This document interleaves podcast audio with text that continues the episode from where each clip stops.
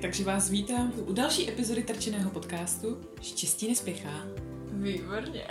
Dneska se budeme s Tereskou bavit na téma I holky cestují sami. Tak, uh, ten, kdo teď promluvil, je můj host Kačka, která tady byla už v podcastu předtím. Tak um, nám se tak hezky povídalo, že jsme si řekli, že zkusíme ještě natočit další epizodu. A já jsem tady to téma měla připravený, tak jsem si řekla, že Kačku přizvu. To dnešní téma i holky cestují sami jsem se rozhodla z toho důvodu, když já jsem cestovala sama, tak nevím, jestli jsi to měla stejně, ale strašná spousta lidí, který jsem potkala na těch hostelech a na těch cestách, byly právě holky, co cestovaly sami, daleko víc než kluci.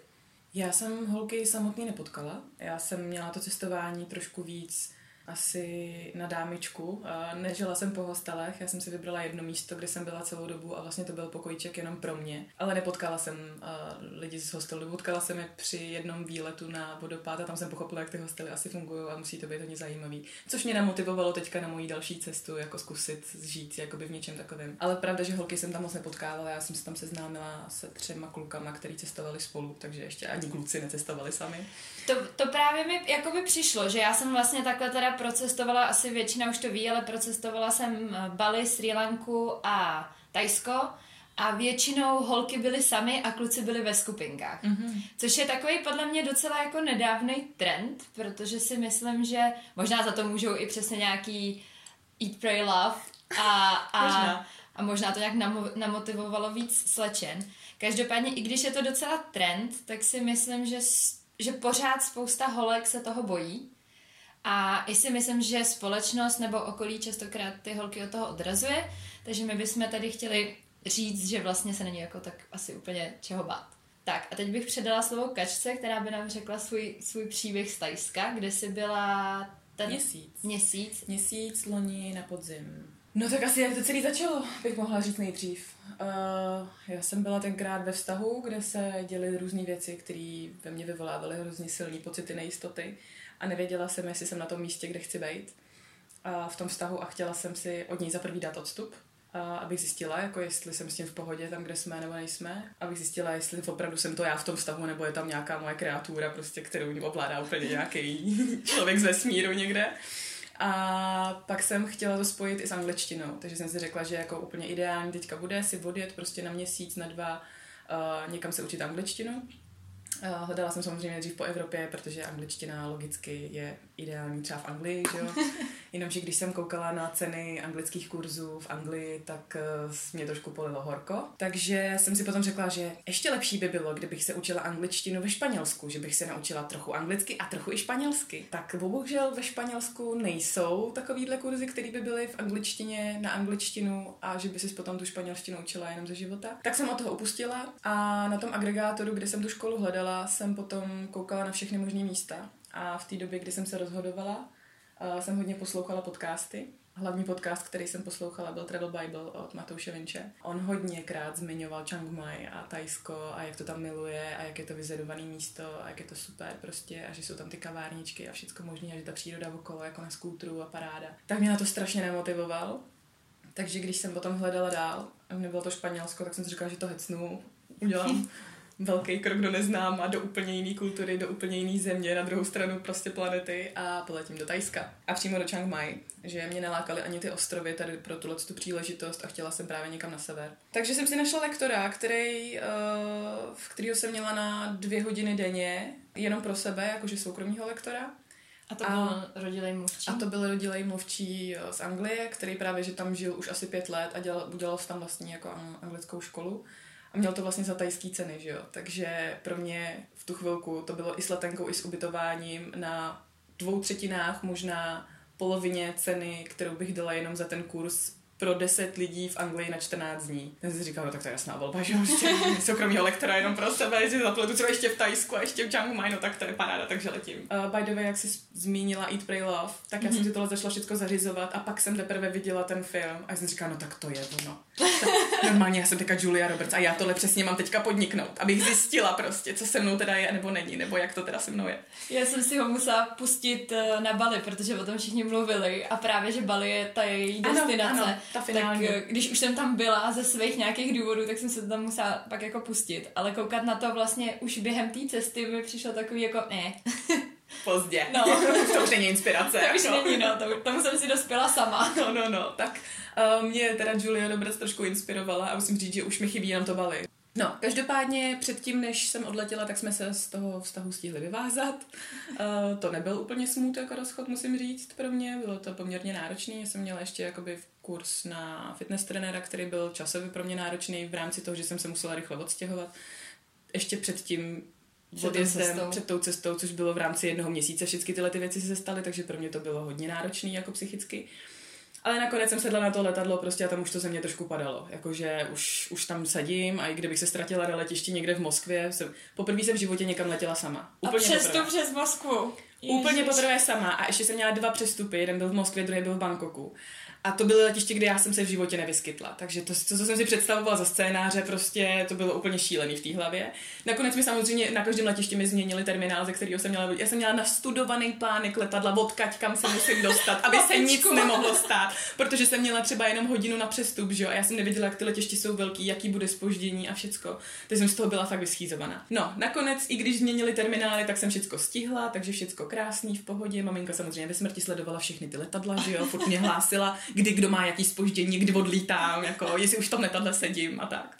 Tak eh, to bylo zajímavé i po té cestě. Ale nakonec jsem to vzala právě jako takovou svoji ozdravnou kůru.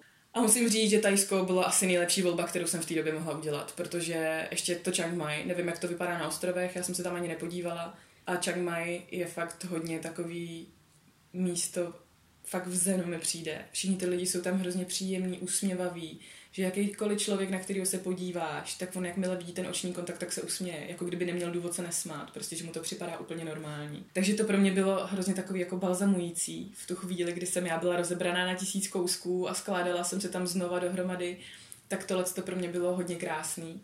A spousta chrámů s takovou atmosférou, kterou tady prostě v těch kostelech úplně nezažiješ. Ty chrámy jsou tam úplně všude přítomný, to je prostě co 50 metrů taky nějaký chrám. Často jsou i naproti sobě.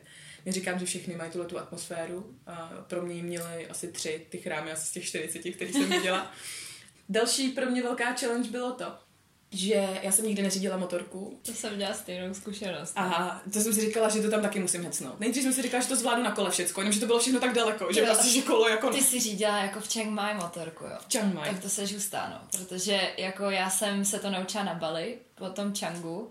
A pak eh, v Tajsku jsem řídila jenom v Pai, což je prostě ještě takový menší městečko, ještě víc na sever, ale když jsme se přestěhovali, právě jsem žila, že měsíc v Chiang Mai, tak uh, tam, jsem, tam je už jako ta trafik prostě taková jako městská a tam jsem ano. si Ano. na to vůbec netroufla, tak to je teda velký obdiv. No, tak pozor, pro mě nakonec bylo mnohem snažší řídit tu motorku v tomhle provozu, než tam jezdit na kole, protože na tom kole ty vlastně nemáš šanci se nikam dostat, že A jo? jsi pomalá, Jsi pomalý zrychlení. Tak a když potřebuješ odbočit kolem toho jejich skvělého čtverce prostě, tak se tam nemáš jak jako dostat, že jo? Ty tam prostě stojíš uprostřed té silnice a čekáš, kdo tě tady Ale jako ty jednosměrky všude, my jsme Jo, a to musíš furt otáčet, jo. furt kolem toho čtverce, pořád Jednou to prostě. vynecháš a jdeš prostě 10 minut kolečko, tyjo, a Já jsem tam měla i hlavně kvůli té přírodě. A právě proč jsem se naučila řídit motorku, protože jsem tam měla kvůli přírodě. A příroda ve městě Chiang Mai neexistuje a existuje pouze mm, okolo toho města. A okolo toho města neznamená do dvou kilometrů jako vzdálenosti. Tam je jako Dojsutep, jakožto tam jejich vysoký kopec, který je krásný, tam krásný chrám, všecko. Ale když tam dvakrát, třikrát tačí, ale chceš ještě vidět nějaký jako jiný místa, že jo. Itanon prostě tam byl úplně, to bylo 90 km, na to jsme si nakonec s těma klukama půjčili auto a jeli jsme tam na výlet autem. Ale všechny ty ostatní kopce a vodopády a tak, tak to jsem si musela nějakým způsobem zařídit sama. Takže to byla moje challenge jo, zase prostě, že nepotřebuju žádnou berličku, všechno si to zařídím, všechno si to šéfu, nikde se nestratím a když se ztratím, tak se zase najdu. Tak motorka a začala jsem jezdit, no. Eh, Neříkám, že to bylo vždycky veselý, párkrát jsem z toho spadla. Vě- většinou, když jsem se snažila tu motorku otočit, že jsem jela někam, kde jsem vlastně vůbec nechtěla být, tak jsem se to tam snažila otočit. Třeba první pád byl dobrý, jenomže neskušenost eh, jezdce spočívala třeba i v tom, že když tu motorku jako zvedáš, tak je dobrý vypnout motor, protože když ji zvedáš, tak se jakoby zapřeš o toto a takže mi odjela a, nebo odjela, jakoby vystartovala. Vystartovala. A jak já jsem se toho lekla, tak jsem jí pustila a spadla mi na nohu, že jo. A spadla mi na nohu zrovna tím vejfukem, tak to nebylo třeba příjemné. To mám ještě tady, spálený. ano, takže mám do dneška jakoby tady 5 cm jizvičku po spáleninovou. Po druhý se mi to stalo na dalším vejletě, tam mě sbírala celá vesnice a připadalo mi, že asi tak do minuty celá vesnice věděla, že to jsem já, která spadla tam, protože já jsem potom to ještě projížděla tu vesnici a všichni na mě koukali a mávali na mě, kam aha, no tak dobrý. Tak ještě jsi si měla nějakou, já jsem měla vždycky růžový skútr, ještě já mám, nechápu proč, já nevím, jestli tajci mají nějakou velkou hlavu, ale mě prostě všechny helmy byly strašně velký, takže já měla ty, vždycky ty dětský, takže já tam měla ty tygříky, ty dinosaury, takže jsem jako podle mě byla úplně jasná. A mně se stalo teda úplně něco podobného, že vlastně to byla taková moje první a díky bohu poslední bou, bouračka, že jsem právě když jsem bydlela v, na Bali v tom Changu, tak jsem k nám jakoby do toho ubytka byla taková strašně uzonká, ale fakt jako extrémně, třeba nevím, metr a půl uzonká ulička. A takže já vždycky v takovém tom nervu, že jako z té ulice tam musím jako zatočit těch 90 stupňů. A prostě se mi to nepovedlo a nabourala jsem jako do, do vrátek, který byly vedle toho. Přesně jako ty říkáš, já jsem chtěla tu motorku jakoby posunout dozadu, ale jak prostě na, držíš ty řídítka, kde je ten plyn, tak jsem ho furt přidávala a furt jsem jako tou, tou motorkou najížděla do těch dvířek, jako bylo to naštěstí v rychlosti asi 5 km za hodinu, takže a nějakých jako, to bylo furt pár centimetrů, ale trvalo mi to prostě třeba 30 sekund, než mi došlo, že to je proto, že držím ty pitomý řídítka a že prostě furt přidávám ten plyn, že jo. Příroda kolem Chiang Mai je naprosto boží. V té přírodě jsem byla schopná prostě třeba jen dvě hodiny sedět a koukat na tu vodu, prostě na ten vodopád. A byla jsem tam úplně nadšená. Ale bylo hrozně super, to bych jako asi za sebe doporučila a takhle to právě praktikuju teďka i na svý další cestě, kterou mám teďka v plánu za týden. Uh, mít tu základnu na jednom místě a cestovat si po tom okolí, protože za prvý to místo jako Chiang Mai obecně, jako to město, mi připadá úplně fantastický právě v těch chrámech a v těch i blízkých uh, možnostech, který tam máš. Máš tam tisíce kavárniček, který můžeš vyzkoušet. Máš tam tisíce takových těch pouličních prodejců s tím jídlem, že jo? To bylo Sunday neuvěřitelné. Market. Sunday Markets, to je jedna věc, ale oni jsou tam jako pořád. Oni jako na horní a dolní straně toho čtverce uh, byli každý den tyhle To je pravda, no. A tam si prostě najdeš ty svoje. Ty svoje. A mně se to tak těžko opouštělo prostě. Tak když, když jsem odlítala, jsem říkala, a tohle už se nikdy, a pod kapao tady prostě, jako by to, jako toho vězí, že jo, s tou jejich tajskou Já, bazálkou. já už jsem tam nejedla maso, takže já už se tam Ježíš, no ale tak tenkrát, ještě, ještě jak se ti ten žloudek rozteče vždycky do té rejži a teďka je to pálivý s tím masíčkem s tou bazalkou a ještě nevím, co v tom mají za koření nebo vomáčku, nebo co to je, je to skvělý prostě. Na to mě tam naučili ty kluci, že jo. Takže všechny takovéhle věci si tam člověk má šanci jako oblíbit a máš možnost si tam z toho udělat jako Takový takový do- ten domov, no. prostě. Domov, do kterého se vždycky vracíš a víš, že ať půjdeš tamhle nebo tamhle, tak se dobře najíš, nebo tamhle a tamhle dáš si super kafe. Měla jsem tam oblíbenou kavárnu prostě, kde jsem, to byl kousíček od té mojí školy anglický. A tam jsem uh, zašla chodit na kakao, prostě třikrát v týdnu jsem tam byla na kakao, protože mají nejlepší kakao ever a byla tam nejlepší atmosféra. Ty lidi byli hrozně příjemní, jako kdyby byli šťastní za každého člověka, který přijde a mnou bylo neustále narváno prostě. Takže fakt takovýhle místa si myslím, že si můžeš udělat jenom na místě, kde seš nějakou delší dobu než právě takový to backpackování, kde seš po tři, čtyři dny jako na jednom místě, pak zase jdeš jako rychle někam dál a rychle bys toho stihnul co nejvíc.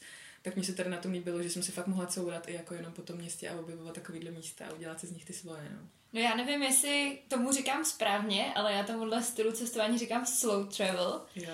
A já to taky, já taky vlastně tohle daleko víc upřednostňuju a celý ten můj půl rok byl přesně založený úplně stejně. Vždycky jsem zůstala dva měsíce v jedné zemi, vždycky jsem byla v podstatě ubytovaná na jednom nebo maximálně dvou místech. A prostě jsem to měla přesně jako takový ten domov. Já radši než přesně si půjčím skútr a projedu celý Tajsko, tak já vlastně za dva a půl měsíce toho Tajska jsem viděla přesně Chiang Mai, Pai a pak jsme se přesunuli, a to už tak jako by víc z důvodu té korony na ten, na ten jeden ostrov na uh, Koh Phangan. Mhm. A předtím na Bali jsem vlastně byla celý ty dva měsíce v tom Changu, ale občas třeba na víkend jsem si vzala skútr a odjela jsem třeba 90 km někam do hor, nebo zase jako, já nevím kolik desítek kilometrů dolů na jich na víkend, ale prostě přesně máš to místo. Já vždycky miluji, když mám takový to místo, to jsem měla v Changu, na pláži prostě ten si jeden svůj jako várung, což jsou takový přesně takový ty stánky s tím jídlem, kam jsem prostě vždycky chodila si večer sednout na západ slunce a pak zase, když jsem tam šla třeba přes den surfovat, tak oni už mě jakoby, nebo znali, oni by to asi udělali pro všechny, ale já jsem se cítila jako míň guilty, protože jsem jim tam třeba schovala svůj tašku s věcma a šla jsem surfovat. Mm-hmm. A vlastně jsem to u nich měla jako zadarmo, jenom schovaný. Ale protože jsem tam pak třeba večer přišla prostě na kokos, nebo jsem tam vždycky někoho vzala, nebo jsem tam chodila, tak mi to vlastně jako nevadilo, protože přesně si vybuduješ ten, ten domov a myslím si, že poznáš víc i tak jako tu mentalitu nebo psychiku té země, než když právě jako sice projedeš hodně míst, ale všude se tak jenom jako otočíš, no. Jo. Já jsem právě, že jak jsem jenom zmínila ten kokos, tak jsem si úplně vybavila místo, kam to bylo první místo, kam jsem vlezla, ještě než jsem si šla ubytovat, když jsem přiletěla. A to byl stánek s nějakýma freshama a měli tam čerstvý kokos. Já jsem se na ty čerstvý kokosy strašně těšila do toho Tajska, úplně hrozně moc. A první stánek s kokosem, prostě, který jsem potkala, tak jsem tam vlezla a ten první den mě obsluhoval nějaký pán, který asi jako vlastnil ten krámek. Od té doby jsem tam chodila zase třikrát, čtyřikrát v týdnu na ten kokos. Nejlepší kokosy ever. Já jsem si ho potom dávala občas i někde jinde a nikde ty kokosy nebyly tak dobrý jako na tom prvním místě, kde jsem byla. A pak mě začala vlastně obsluhovat, vždycky už tam potom byla taková mladičká holčička, maličká droboučka, vypadala prostě, že jí jedenáct neuvěřitelná. Vždycky usměvavá, vždycky plná energie, vždycky, já, jasně, a chceš tohle ještě, nebo tamhle ještě chceš tohle to a tady máme banán, dej si banán, jich máme nějaká hodně, tak si ho vem zadarmo, vem si banán, prostě. A mi tam takhle něco spala a byla hrozně roztomilá. A když jsem tam byla poslední den, tak jsem se s ní šla rozloučit, jako že jsem tady dneska naposled a že byla skvělá a že si svůj poslední kokos chci dát právě u ní. A ona byla normálně nešťastná, jako že jí fakt kapala slza, že odjíždím a ještě ke všemu, že zrovna nemá ty kokosy, který bere normálně a že má dneska zrovna takový, jako, hm, že s nima není spokojená prostě a že zrovna budu mít poslední vzpomínku na jako nedobrý kokos prostě. A my jsme se tam bavili asi tři hodiny. Ty holčině, která vypadala na 11, bylo 23, brala asi 6 tisíc korun v přepočtu a žila za to tam normálně jako život prostě. A pracovala asi 14 hodin denně, 6 dní v týdnu. Mm.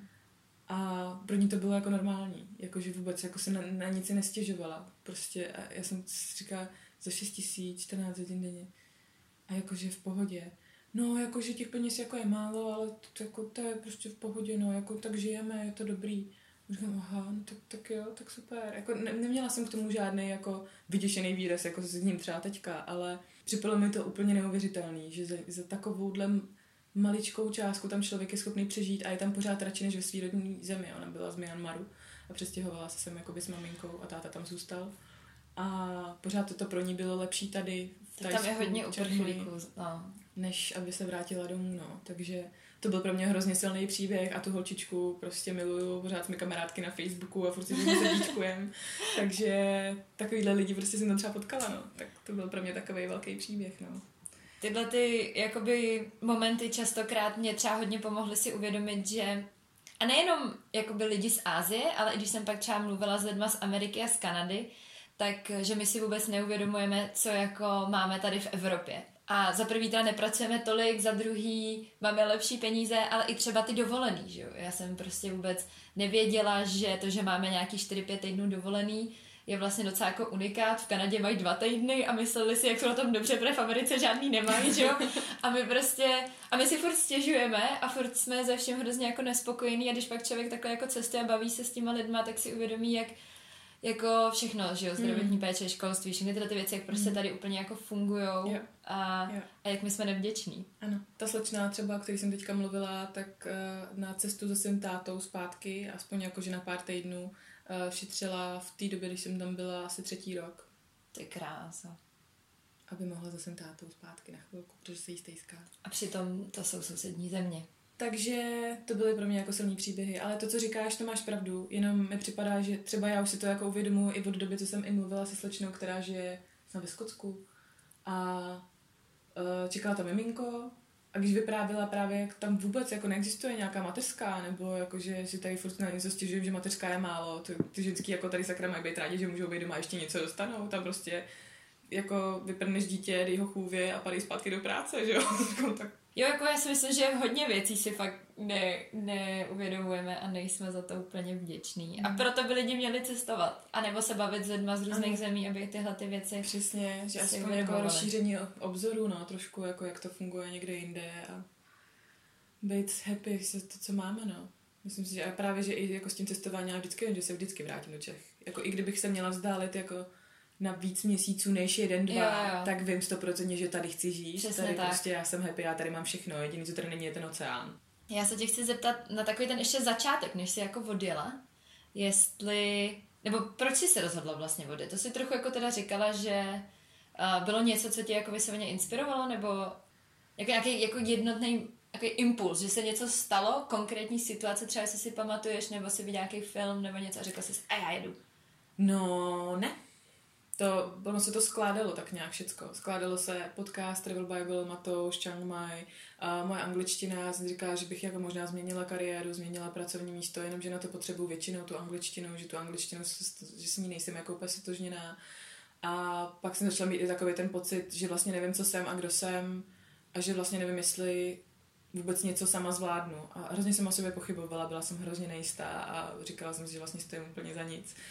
A chtěla jsem si to jako dokázat sama, mm. že prostě vždycky se mnou cestoval někdo, kdo byl taková ta berlička, kdo prostě, když byl nějaký problém, tak to vyřešil, uh, protože právě uměl anglicky, já jsem se styděla, že jo, prostě mluvit nebo tak. Takže to bylo, že se to tak nějak jako nakumulovalo dohromady a najednou mi to celý dávalo jako hrozně smysl, mm. když jsem si Takže takový ten i jako Fuh, pročistující. Jo, čas jo, jo. sám pro sebe. Jo, jo, jo.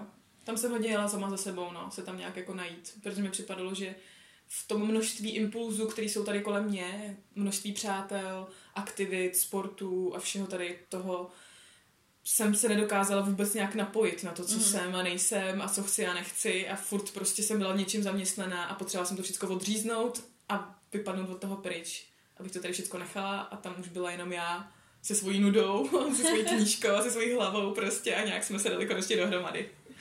Že někdy lidi třeba i jakoby odjíždějí, že vysloveně jako utíkají, že jo, někdy lidi i jsou takový, že spálejí ty mosty, všechno prodají a odjedou pryč. Já jsem to zase měla vlastně, já jsem odjížděla, nebo pro mě ten impuls právě byl, když jsem byla na surfech na 14 dní na Sri Lance a strašně se mi líbilo, jak tam je ten život takový jako zpomalený. A Sri Lanka je teda jako extrémně zpomalená. Já jsem nezažila, jako já tomu říkám, že to je taková lobotomie trošičku, ale a hrozně se mi to jako líbilo a říkala jsem si, že, ten, že ta Evropa je jako mega uspěchaná. Já jsem v tu dobu měla dvě práce, protože jsem ke svý jako hlavní učitelské práci ještě dělala v kavárně, abych právě si mohla dovolit ty různý surfové výlety.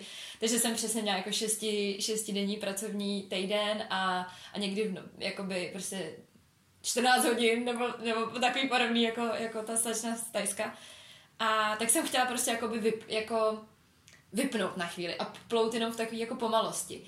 Ale všechno ostatní hrozně jako fungovalo a já jsem byla hrozně spokojená, začala jsem, poznala jsem v tu dobu hrozně moc jako zajímavých lidí, nový jako zájmy, koníčky, v práci mě to hrozně bavilo, ani jsem jako od těch dětí vlastně nechtěla, což bylo pro mě taky takový jakože těžký, ale ten rok jsem i oslavila třicetiny a to byl přesně takový ten jako mega impuls, že jsem si řekla buď teď, anebo už nikdy, protože čím budu jako starší, tím to bude těžší se prostě, a já jsem byla teda na rok, takže pro mě to bylo jakoby větší rozhodnutí. Mm-hmm, určitě. A takže, jako myslím, že ta Sri Lanka a pak ty třicetiny byly dva takový jako tuš, tuš a prostě a musím jet. Mm-hmm. A pak až jsem teprve jako nějak jako vymýšlela, co tam budu dělat a pak až, až vlastně na tom Bali jsem si pustila to Eat, Pray, Love, to jako s tím vůbec ani nebyl, nebyl ten impuls pro mě.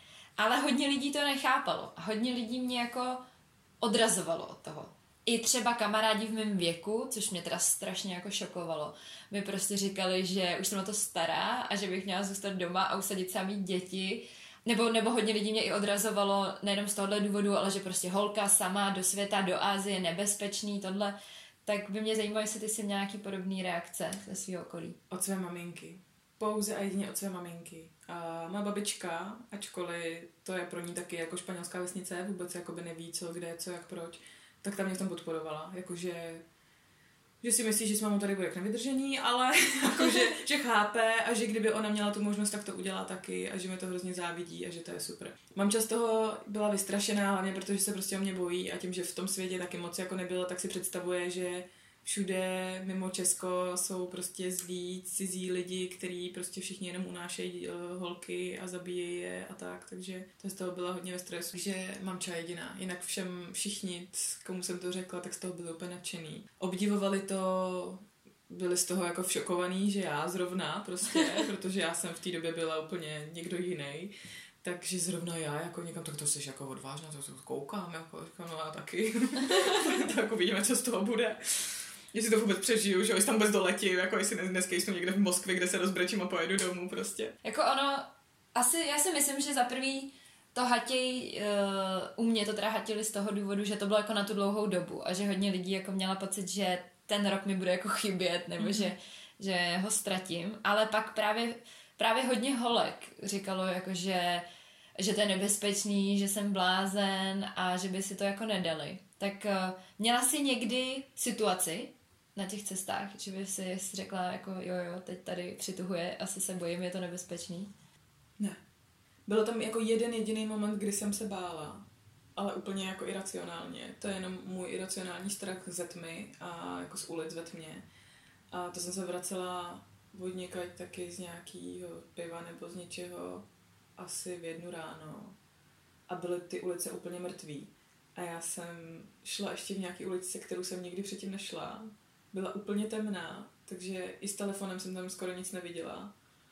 A šla tam kolem mě nějaká kočka nebo prostě nějaký zvířátko, že jo. Ale ono to tak nějak jako šlo a bylo furt slyšet něco, ale ty jsi to neviděla, že jo. Ani ty očička nebyly, nic nebylo vidět. Tak to, to mě jako vystrašilo na chvilku. A říkala jsem si, dobrý, jako tady, jako když mě někdo zabije, tak se vlastně o mě nikdo nic nedoví, že jo protože s těma klukama, se kterými jsem se tam poznala, tak to nebylo nějak vázaný na nic, my jsme nikdy nebyli moc jako domluvený na druhý den nebo za týden nebo tak. Takže tě by nepřišlo divný, že jsem se prostě najednou přestala hmm. ozývat, protože si řekli, no tak dobrý, už, už je zase jinde, tak pohodě. A nikdo by mě tam asi jako nescháněl. Jako, takže to mě napadlo, že není úplně možná košer si courat takhle pod mě někde v cizí zemi úplně sama. Bez toho, aniž by o tobě kdokoliv cokoliv věděl. V tom možná... Ale jako jinak ne, jinak, že by mě někdo někde ohrožoval, nebo že by mě někdo se pokusil okrást. Díky bohu klepu na zuby se jako nestalo, takže jsem byla hodně v pohodě. Já jsem asi v tomhle tom i dost klikář mi připadá zatím. Já si myslím, že jako člověk trochu, a teď zase nechci, aby to vyznělo jako, že, že si člověk přitahuje trochu ty věci svým chováním, ale, nebo já jsem třeba hrozně jako byla opatrná. Myslím si, že už je to i možná trošku tím věkem, že jako bych se třeba ve 24 chovala víc uh, asi lehko myslnějíc než, než teď, ale já jsem prostě třeba, já tím, že už jsem byla na té Sri Lance předtím, tak Sri Lanka je taková, že mi přijde, že když tam jdou kluci a holky, tak mají dost odlišné zkušenosti mm-hmm. a dokáže být hodně jakoby nebezpečná Sri Lanka. Je tam hodně takový to jako obtěžování a tak. A a já tím, že jsem o tom jakoby věděla, tak když jsem přijela na to Bali, tak jsem prostě tam šla už tady s tím jako respektem, že to není jako Praha, kde můžu večer prostě jít sama po ulici, ale že tam prostě může jako k něčemu dojít, takže jsem prostě se takovým věcem jako vyhejbala. Nechodila jsem večer nikde úplně sama, já jsem i ani nechodila moc na žádný jako večírky, protože tam mě zase děsou takový to pak, jak všichni řídějí prostě opilí ty skútry. A to jako bych prostě v životě jako, takže to bych nedal, takže jsem většinou nikam moc jako na ty na ty párty nechodila a myslím si, že prostě i jako na těch hostelích často vznikají takový ty jako skupinky pak těch lidí, takže se držíte pohromadě nebo vlastně minimálně tam byl vždycky někdo, s kým jsem byla nějak jako v kontaktu, že bych i možná řekla, když jsem někam šla, že jako člověk si musí trošku tu opatrnost jako budovat. A pak když jsem třeba na tu Sri Lanku, tak tam jsme měli vysloveně jako s holkama pravidlo, že nikdy nenecháme tu holku jako samotnou někde, že bychom jako odešli třeba z párty a nechali jsme prostě jednu tam, vždycky jsme se jako našli, vždycky jsme si řekli, že jedem a vždycky jsme se domlouvali, jestli tam ta holka fakt chce zůstat a s kým tam zůstává a jestli jako si myslí, že to je OK, protože tam to občas hrozilo i od těch taxikářů nebo od těch tuktukářů, takže mm-hmm. to bylo takový nepříjemný. Ale tím nechci jako odradit, protože mě se za těch sedm měsíců, co jsem má na cestách, přesně taky nestalo, jako mně osobně se nestalo vůbec nic. Žádný jako, žádný obtěžování, žádný, že by mi někdo něco sebral. Prostě slychala jsem to od lidí kolem mě, ale mě se taky musím jako zaklepat na zuby, mě se prostě nic A že jsi to slychala od lidí kolem tebe, že se to přímo těm lidem stalo, anebo že ty lidi kolem tebe znali někoho, kdo ne, znal že, někoho? že se jim to jako stalo. jo? Ale byly to takový konkrétní typy, že jedný holce se to stávalo docela často. Že si myslím, že v ní možná něco jako vyzařovalo, jí tam ošahával ten tuktukář, i když s ní seděl kluk vedle ní, tak jí tam prostě začal ošahávat, začal šahat na prsa v momentě, kdy mu jako chtěla platit, takže ona mu dala facku, a, ne, ona mu dala, no, ona mu dala facku a on jí dal pěstí. A v ten moment už se jako ten kluk, že se do toho zapojí a obklíčila, je prostě skupinka asi deset Sri Lančanů a tak ona jako, že teda to jako nechají být a že, že prostě půjdou. A jako, jako daleko horší případy, to si ani nechci jako říkat. Ale Já si myslím, že člověk prostě musí být opatrný, no. A pak, já jsem třeba paradoxně měla největší právě pocit bezpečí z toho Tajska. Což já nevím, jakoby hodně ty země jako Bali, Sri Lanka a Tajsko přišly takový, jako že Bali je hodně západní, nebo tam je hrozně ten rozdíl, takový ty, ty bohatý Australani, taky teda to místo, kde jsem byla já, přece jenom to Changu je takový, jsou takový ty nomádský místa. A na Bali je hrozný rozdíl těch bohatých Australanů a těch západáků a ty místní jsou dost jako na tom špatně, podle mě. Sri Lanka, tam je to takový jako chudý a všichni jsou tam takový extrémně vyčilený tam ten čas stojí, všichni jsou takový neupravený, na, na Bali musíš jít, tam chodí i holky namalovaný, tam je 40 stupňů vedra a do těch kavárniček prostě přijel pod podpacích a zmalovaný. A mm. já když jsem tam chodila v tom svým jako I don't care, prostě plážovým, tak jsem tam jako vypadala dost divně, když to na té Sri Lance je takový každý. A Tajsko mi přijde takový jako mix tady těch dvou věcí, že můžeš tam mít namalovaný, můžeš jít neupravený a je to takový v pohodě, žijou tam ty západáci, takže jsou tam takový ty bohatý místa. Ale myslím si, že ty místní jsou trošku jako na tom líp, eh, že tam je ta propast menší. Takže jsem si říkala, že tím pádem je tam ta propast menší, je tam taková ta menší jako nevraživost, závistivost, takže jsem se tam cítila jako bezpečněji, ale stalo se, že jsem šla na večírek s holkou, kterou tam pak zdrogovali. A probrala se vlastně druhý den u nějakého místního týpka. No, to jsem ti neříkala. To bylo docela hrozný, no. Ale já jsem se jí jako několikrát ptala, jestli půjde se mnou, že ji tam nechci nechávat samotnou a ona, že je úplně v pohodě. A pak nějaká holka dala drink, že ho nechce a ona ho vypila a pak má v okno a pak se prostě probudila u nějakého asi tajce doma. A neví do teďka, co se jí stalo. Ona to mi přišlo neřešila. Já bych asi měla takový záchvaty, paniky a všeho, že bych prvním letadlem letěla domů, kdyby se mi tohle stalo. To bych asi taky nebyla úplně v pohodě, no, no. Chvíli, když se to stalo, tak byla asi ráda, že žije. A... Ale neví, co se stalo, že Neví, co se stalo, no, takže no. posty pěkně. A... Hele, já myslím, že prostě šla cestovat, že šla, po, že podle mě stráva další dva týdny cestováním po Tajsku. Jako, že myslíš, že to neřeší jako vůbec už? No, já podle mě to třeba pak začala řešit až doma, ale když ona opouštěla ten hostel, tak prostě jenom plánovala, na jaký ostrovy pojede. Hmm. Podle mě se, jakoby se to snažila jako zahnat, aby to přežila psychicky nějak, aby se z toho jako nesložila, no. Hmm. Já bych přesně letěla k doktorovi a letěla domů asi, jako nevím, nevím co to, ale... Takže se to jako stává. Stává, já jsem slyšela podobné příběhy a většinou to je právě okolo tuktukářů teda. Že jakoby ty nejhorší příběhy, které jsem no, slyšela, tak jsou okolo tuktukářů, že to je prostě celý jako jeden velký kartel nějaký. No, taková mafie. No a že to není dobrý vůbec, jakože ideálně do tuktuku vůbec nelézt prostě. To, to byl pro mě jako nejzásadnější rada na celý výlet, ty každé se na tuktuky jezdí akorát grebem. Tak jsem jezdila grebem. A musím říct, že greb je to fantastická záležitost, protože jezdí i ty motorky. Na Sri Lance tohle nefunguje, no. Tam jakoby nic jiného než ten tuk-tuk. Tam jdou autobusy, my jsme hmm. často jezdili autobusama, ale to je teda taky jako zážitek jak blázen, protože oni vlastně, pokud jsem to dobře pochopila, tak oni musí, pros, oni mají pronajatý ten autobus na, na den třeba a kolikrát stihnou tu trasu tam a zpátky na nich, takže oni prostě nestaví a drandí co nejvíc, aby vlastně jako vybrali co nejvíc peněz. A takže to je jako docela, jakože vyskakuješ tak jako z polorozjíždějícího se autobusu a furt do tebe řoj, tam jako jdeš a pak se tam nemáš kdy držet, takže tam na sebe mačkají a ještě do toho nahňácaného autobusu tam týpek furt prochází tam a zpátky a vlastně on jakoby prodává ty lístky, takže ty mu máš jako uhnout, ale nemáš prostě kam do toho, tam na tebe všichni vejraj, protože prostě bílí holky, takže všichni na tebe úplně čumějí, že jo. A takže to, to jako jde, ale ty nejezdí celou noc, no. Ale prostě ty tuktuky jako určitě, jestli se někdo jako chystá jet z posluchačů někam, tak i když cestujete sami, to jako si myslím, že není problém, ale mě právě pomohly ty hostely, že tam Protože to je jako paradox, že člověk jako cestuje sám, ale nikdy není sám. Nikdy není sám. No. Vždycky a strašně jednoduše, a ještě když jsou to teď už jako fakt všude ty skupinky těch, těch jako solo female travelers, tak je strašně jednoduchý se najít ty kamarády a pak když už jedete jako třeba tři, čtyři holky, tak si myslím, že už si zase tolik jako netroufnou, že to spíš dělají prostě na ty jako jednotlivce. Takže mm. být jako obezřetný, ale tak člověk musí být obezřetný všude a vždycky, že jo? Přesně tak. Takže žádnou těžkou chvíli, nebo měla jsi nějaký moment, kdy jsi si říkala, už mě to tady nebaví, nebo já nevím, chci domů?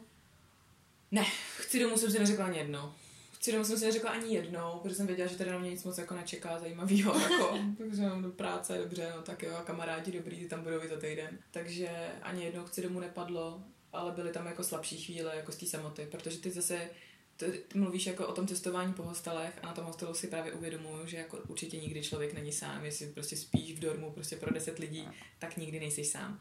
Ale já jsem tam jela sama se sebou, já jsem chtěla být sama, já jsem se v tom potřebovala vykoupat, jaký to je být sama se sebou, abych si na to zvykla, nějak se sebou dokázala žít a i tak potom nebyla případně závislá na nějakýmkoliv dalším člověku, který bude v mém životě. Koupala jsem se v tom hodně teda.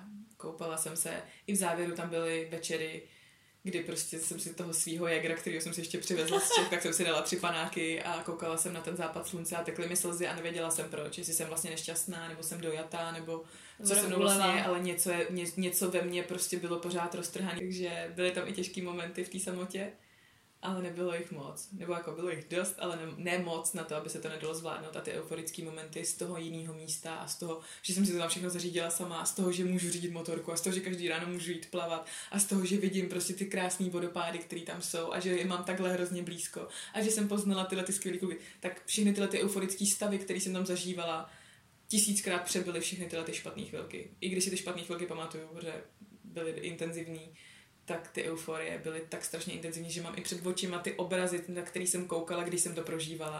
A vždycky, když si na to vzpomenu, prostě taky mi zase dobře, takže jako já, to za to. já jsem měla tyhle ty těžké chvilky ne kvůli jako samotě, protože jsem tam vlastně ve finále paradoxně tolik nezažila, nebo, nebo jako třeba na tom Bali jsem bydlela právě na takovém guesthouse, kde bydlelo asi pět Čechů. A to bylo poprvé naposled, co jsem byla teda ve skupině Čechů a Uh, nic jako proti, ale prostě se říká, že já nechci cestovat prostě na, po světě, abych trávila jako dva měsíce s Čechama, protože to mi přijde, jako z začátku to bylo fajn, protože to byla taková ta moje první velká cesta takhle daleko sama, takže jsem byla ráda, že tam mám takový ten někoho, kdo ti jako to známý.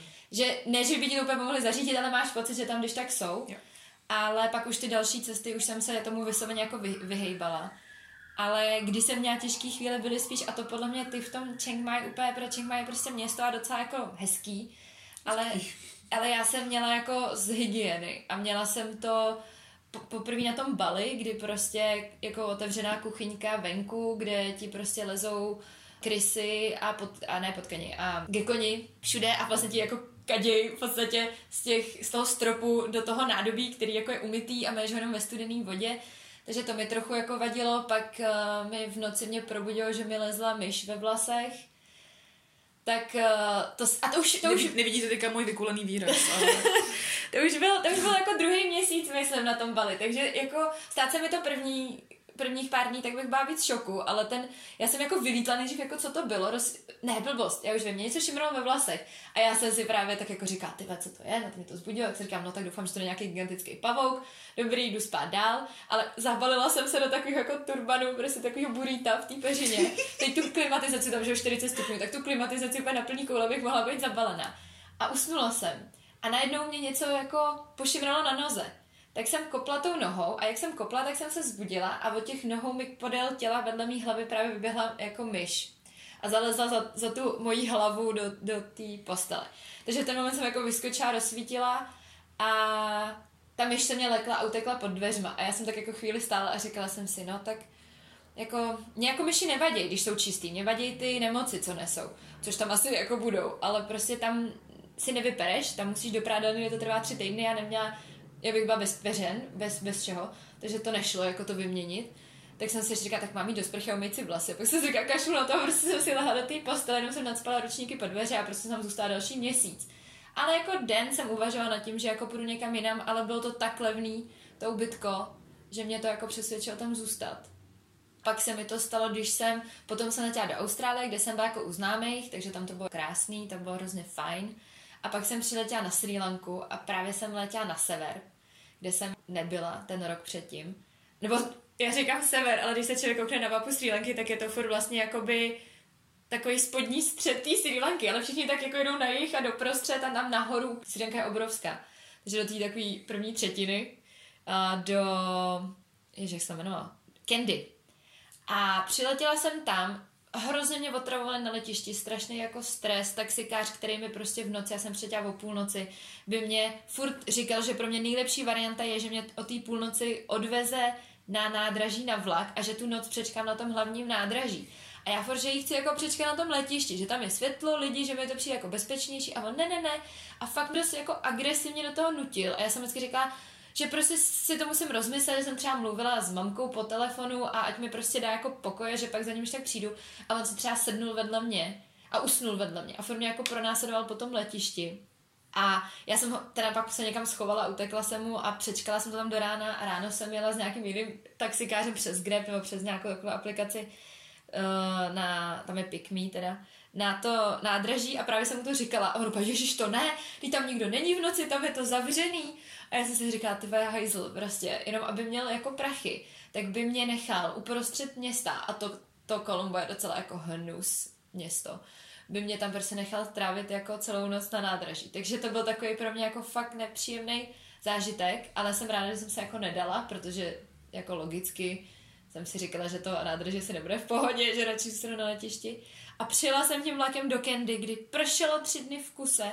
Byla jsem v hostelu, který vypadal hezky na obrázkách, v reálu prostě ne, byl takový šedej, takový plesnivý celý, ale majitelka byla nějaká Evropanka, která tam žila s tím, s tím uh, Sri Lančanem, byla těhotná a byla taková hrozně milá a bylo vidět, že byla ráda, že si jako chtěla povídat s těma hostama. Takže jakoby ona byla strašný zlatíčko, ale to ubytko bylo prostě nechutný, špinavý a pršelo tři dny. Candy se mi taky nelíbilo, špinavý město a tam jsem měla ten moment, že jsem si říkala, doprčit, co jsem to udělala, proč jsem tady a přesně jsem brečela, opět jsem si říkala, že mi to za to nestojí a jako ne úplně, že bych jela domů, ale vyčítala jsem si, že jsem měla tu Sri Lanku a měla jsem takovou jako krizi. Mm-hmm. Ale to prostě bylo spíš tím jako prostředím, že pak, když už jsem se dostala na jich nebo někam, kde bylo sluníčko, už to bylo fajn, ale prostě tohle bylo fakt hrozný, no. A tak jsem to jako, člověk si řekne, jsem tady, musím to ustát i s tím špatným, že jo? Tak no, a nebo se posunu na jiné místo, proč ty si nemohla se jako sebrat a letět teda někam jinam? Ty jsi no, už ty letenky nějak pokupovaný? Jo, já jsem, já jsem byla taková, že až do toho Tajska jsem si kupovala takovou tu fake letenku, mm-hmm. ale do té doby jsem si vždycky kupovala.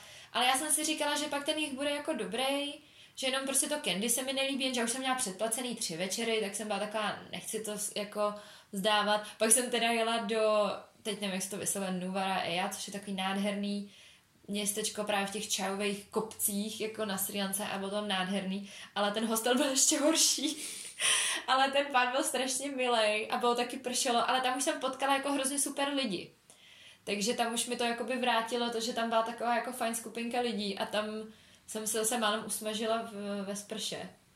Protože to byl nějaký takový ten elektrický ohřívač vody, který, když jsem stála pod tou sprchou a sprchovala jsem se, tak jako bouchnul a najednou celá místnost byla osvícena takovým tím modrým světlem a prostě tam takový, takový jako jiskry vylítly a oči udělal to gigantický černý flek prostě na, na zdi a já tam stala v těch dvou centimetrech té vody. A jsem si říkala do háje. A vylítla jsem, vylítla jsem do toho společného pokoje, protože jsem byla jenom holka, jako vylítla jsem bez ručníku, že úplně vyděšená.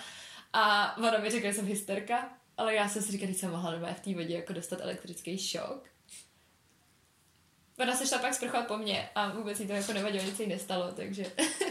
Víš, a to jsou prostě zážitky, které jako nezažiješ jako v té komfortní zóně, zóně no, doma no. tady, jako v Praze, v pražském bytě. Jo? To jsou prostě věci, který, pro který si tam jedeš, je prostě jedeš si pro ten příběh. To jsem prostě řekla třeba těm před českým klukům, který jsem potkala v tom Tajsku.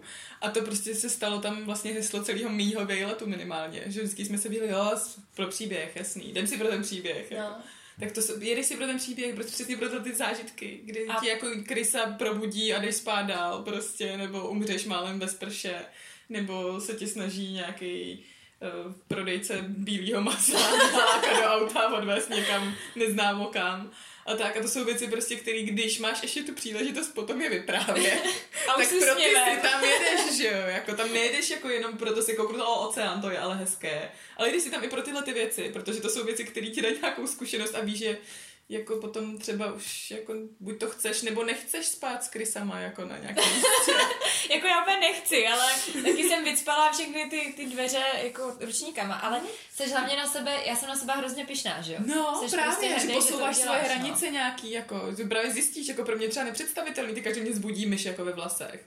Protože na to jsem asi dost velká princezna, ale jakoby myšičky dobrý, jste zvířátka, ale jakoby já ráda spím sama. ale já nevím, jestli pak, pro mě možná ještě pak byly horší, já jsem se tady z těch dvou měst na té Sri posunula uh, do Eli a tam jsem dobrovolničila v takovém jako rezortu a to byl jako, oni měli takový domeček, který pronajímali jako vždycky jako jedné rodině.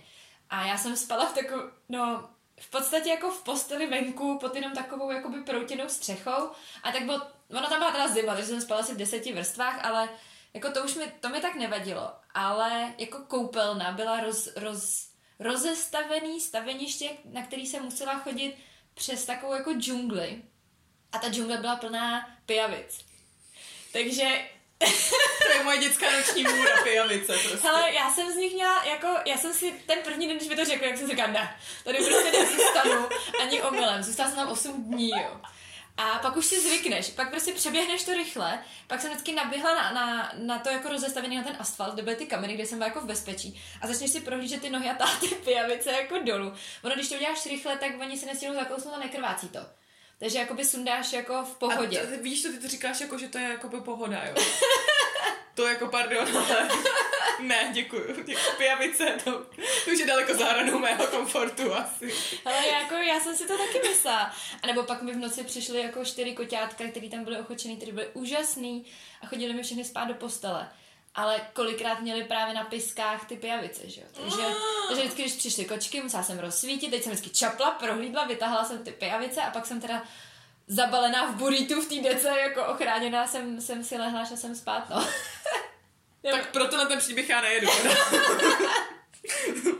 Děkuju, nechci. Ale pak už to bylo všechno jenom sluníčko, pak už to bylo jenom, pak už to byla pláž a, a surf a a momenty, kdy si říkáš, ty já miluju můj život, protože prostě ležím na pláži a surfuju a, a je mi báječně. Hm. Ale tak to byly jako těžké chvíle moje. Tak já tyhle ty chvíle mám i tady v Čechách, jako že miluju svůj život a že vlastně jako se mi vlastně nic strašného v životě nikdy nestalo a že vlastně všechno hrozně super. A jo, to, tak.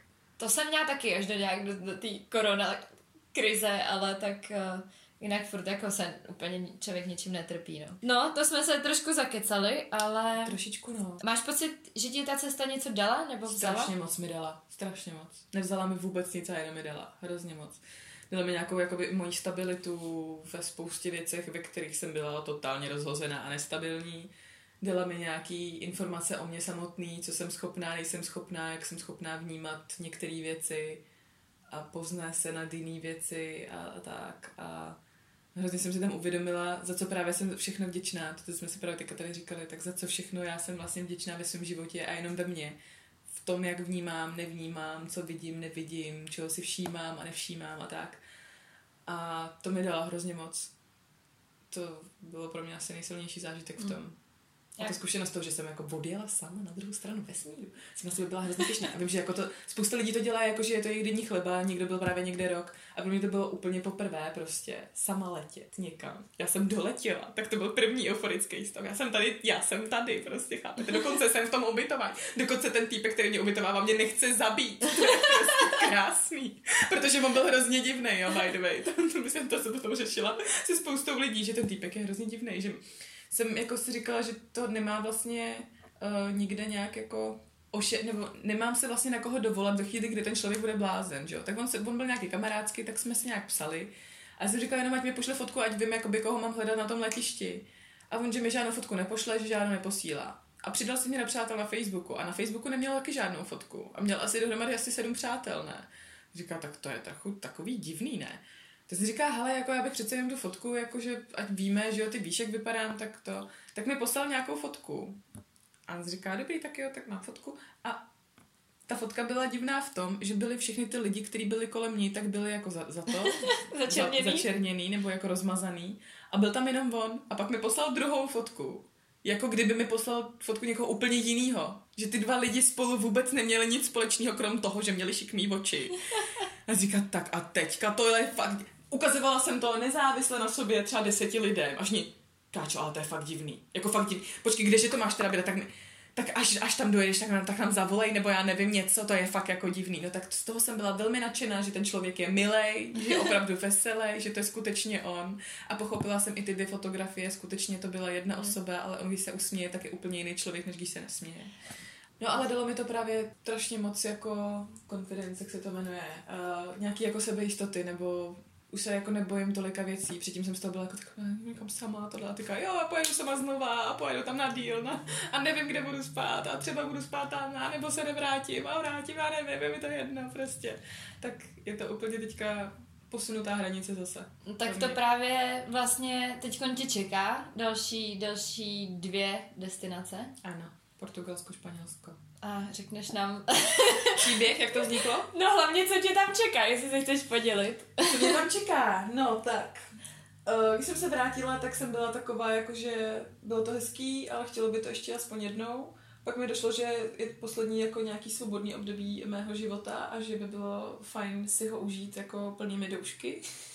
Takže proto vzniklo Portugalsko. A chtěla jsem tam právě dobrovolničit v hostelech. A když jsem hledala na worldpackers.com nějaké možnosti, tak jsem si říkala Portugalsko, Španělsko. Tyhle ty dvě země bych chtěla navštívit. Španělsko kvůli Španělsku, španělštině, tým kultuře, prostě tomu temperamentu, který mě tam hrozně láká i kvůli té přírodě. Portugalsko právě kvůli oceánu, kvůli vlnám, kvůli tomu, že prostě mi ten vibe tam připadal takový příjemný. Prostě nebylo tam nic, na co bych si mohla stěžovat v tom Portugalsku. No když jsem koukala na ty dobrovolnické možnosti, tak jsem samozřejmě hledala nejdřív jako nějaký subhousey, že jo to toho tam moc nebylo. V té době, když jsem to hledala, to byl jeden únor. Ale domluvila jsem si tam nějakou, uh, nějaký krásný prostě hostel, který mě oslovil jako tím svým spiritem, jak to tam je popsaný, jak o tom mluvili ty dobrovolníci, kteří už tam byli předtím.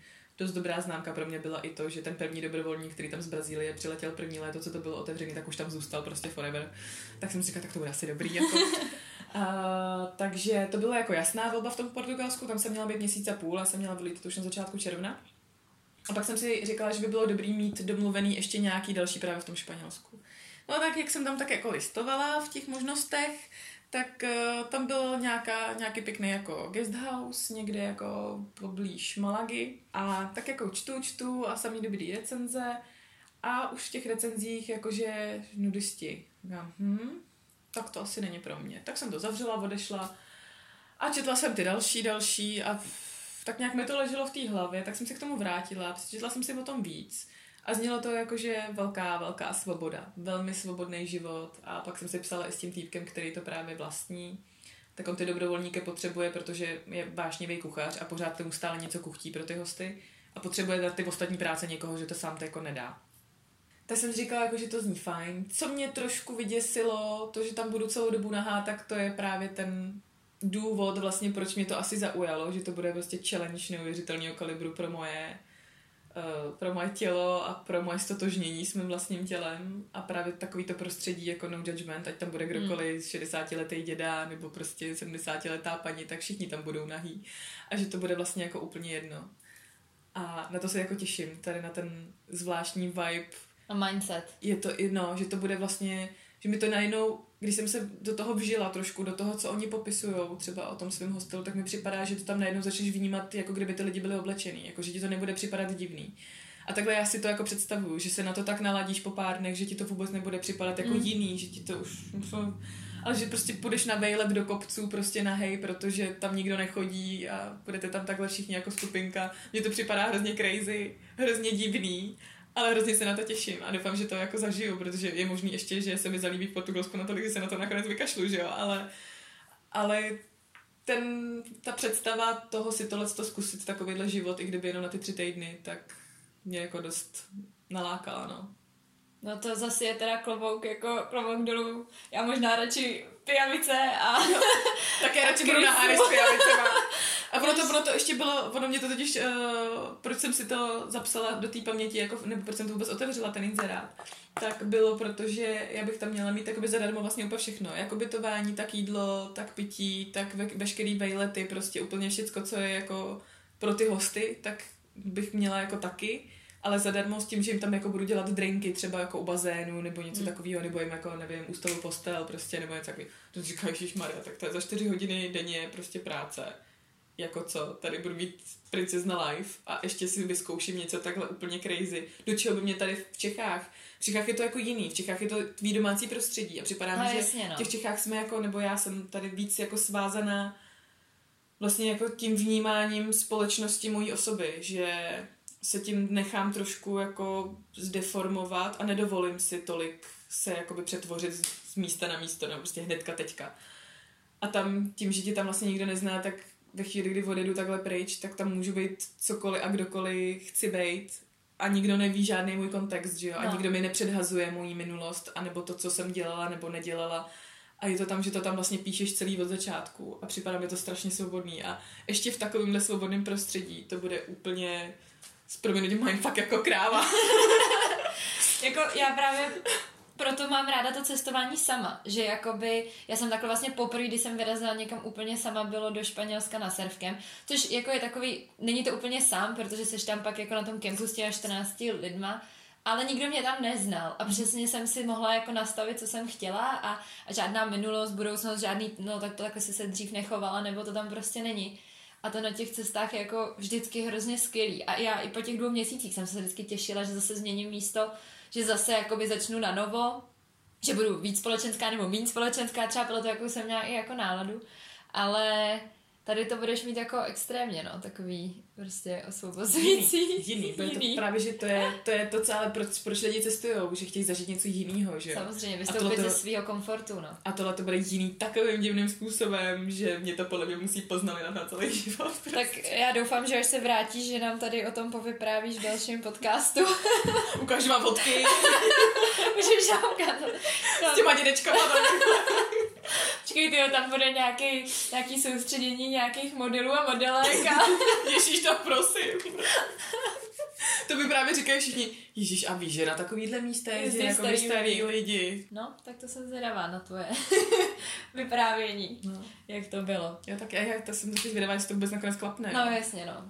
Přeci jenom ono jako... tady jako, ještě Portugalsko s tím španělským, já nevím, jaký tam mají teďka ty p- p- p- přechody, přechody a podmínky a tak. A ono, jestli budeš surfovat, tak se těžko odhodláš, viď? No tahle já nevím, no. Myslím, že nejsem dost takový nahypený surfovací blázen, ale uvidíme, no. No jako já jsem, uh, když jsem byla poprvé, tak jsem byla vlastně týden, nechala jsem si propadnout letenky, zůstala jsem tam další týden a byla bych schopná si nechat propadnout letenky ještě několikrát.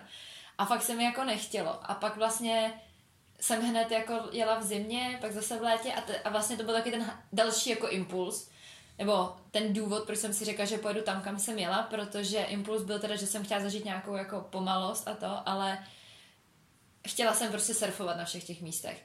A to bylo jako, že prostě pojedu tam a tam, protože chci surfovat. A ve finále jsem vlastně nesurfovala tolik, jak jsem chtěla na Bali to bylo velký a silný a děsivý a půlku času jsem jenom udělala otočku na té pláži a šla jsem zase zpátky, nebo jsem vypadlovala na line-up, tam jsem hodinu kecela s holkou ve vodě a prostě jsme z té vody schovaný a za těma vlnama, že jo, za tím, za tím line-upem prostě seděli v bezpečí a, a po hodině jsme si řekli, že už bychom teda možná mohli vrátit ty prkna.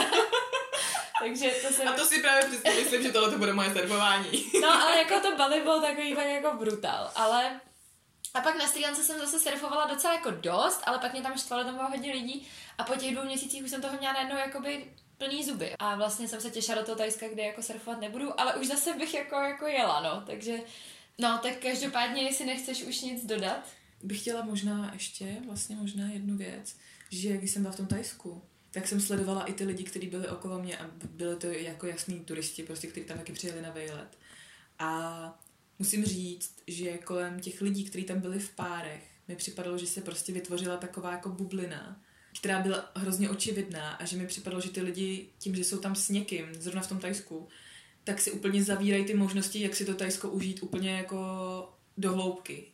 Že mi připadalo, že si to nemu, že když jsem šla po té ulici a šel proti, proti mě nějaký páreček, tak mi připadalo, že toho vejletu jako nemůžou mít tolik, jako z toho mám třeba já v tu chvíli, protože oni jsou tam spolu a mají kus toho svého starého světa, mají pořád sebou. Oproti tomu, když je tam člověk sám a může nasávat všechny ty úplně jiné věci, které jsou kolem něj. Že v chvíli, když tam ten svůj svět vezeš sebou, tak mi připadá, že to nenačerpáš tolik, tu jinost toho okolí. Se. A furt no. se i třeba bavíš o věcech, co doma, co někdo. Tak, takže to... stejný starý témata, ani nejsiš tolik otevřený tomu té komunikaci s tím světem okolo a připadá mi to jako hrozná škoda, takže minimálně, pokud někdo cestuje rád, tak aspoň jednou, ať někdo jede někam sám, kamkoliv. To prostě. určitě, no.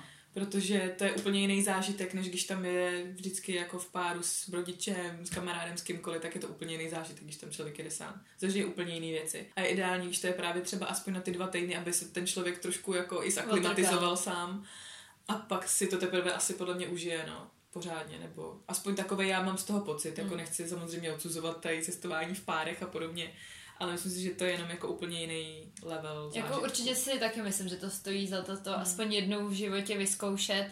I právě, abyste poznali sebe a i ten pocit té hrdosti. Jako já třeba, že jsem zvládla řídit. To pro mě bylo, to byl vlastně největší zážitek z celého Bali. Prostě lidi jezdí na Bali kvůli já nevím čemu všemu, že je to prostě taková ta vysněná destinace a pro mě prostě největší odvaz byl, když jsem odjela 90 km prostě na tom skutru a prostě jsem to zvládla sama, dojela jsem do toho hostelu a prostě jsem byla úplně na vrcholku jako blaha a strašně hrdá a strašně šťastná. Takže jsou tam takovéhle maličkosti, na které budete podle mě vzpomínat asi jako dlouho. Hmm. A rozhodně si nemyslím, že jak mě lidi varovali, že jako rok je dlouhá doba, dobře, já jsem nebyla rok, díky, díky koroně, děkuju. Byla jsem sedm měsíců, tak to rozhodně nebyl ztracený čas. Rozhodně mi to nic nevzalo.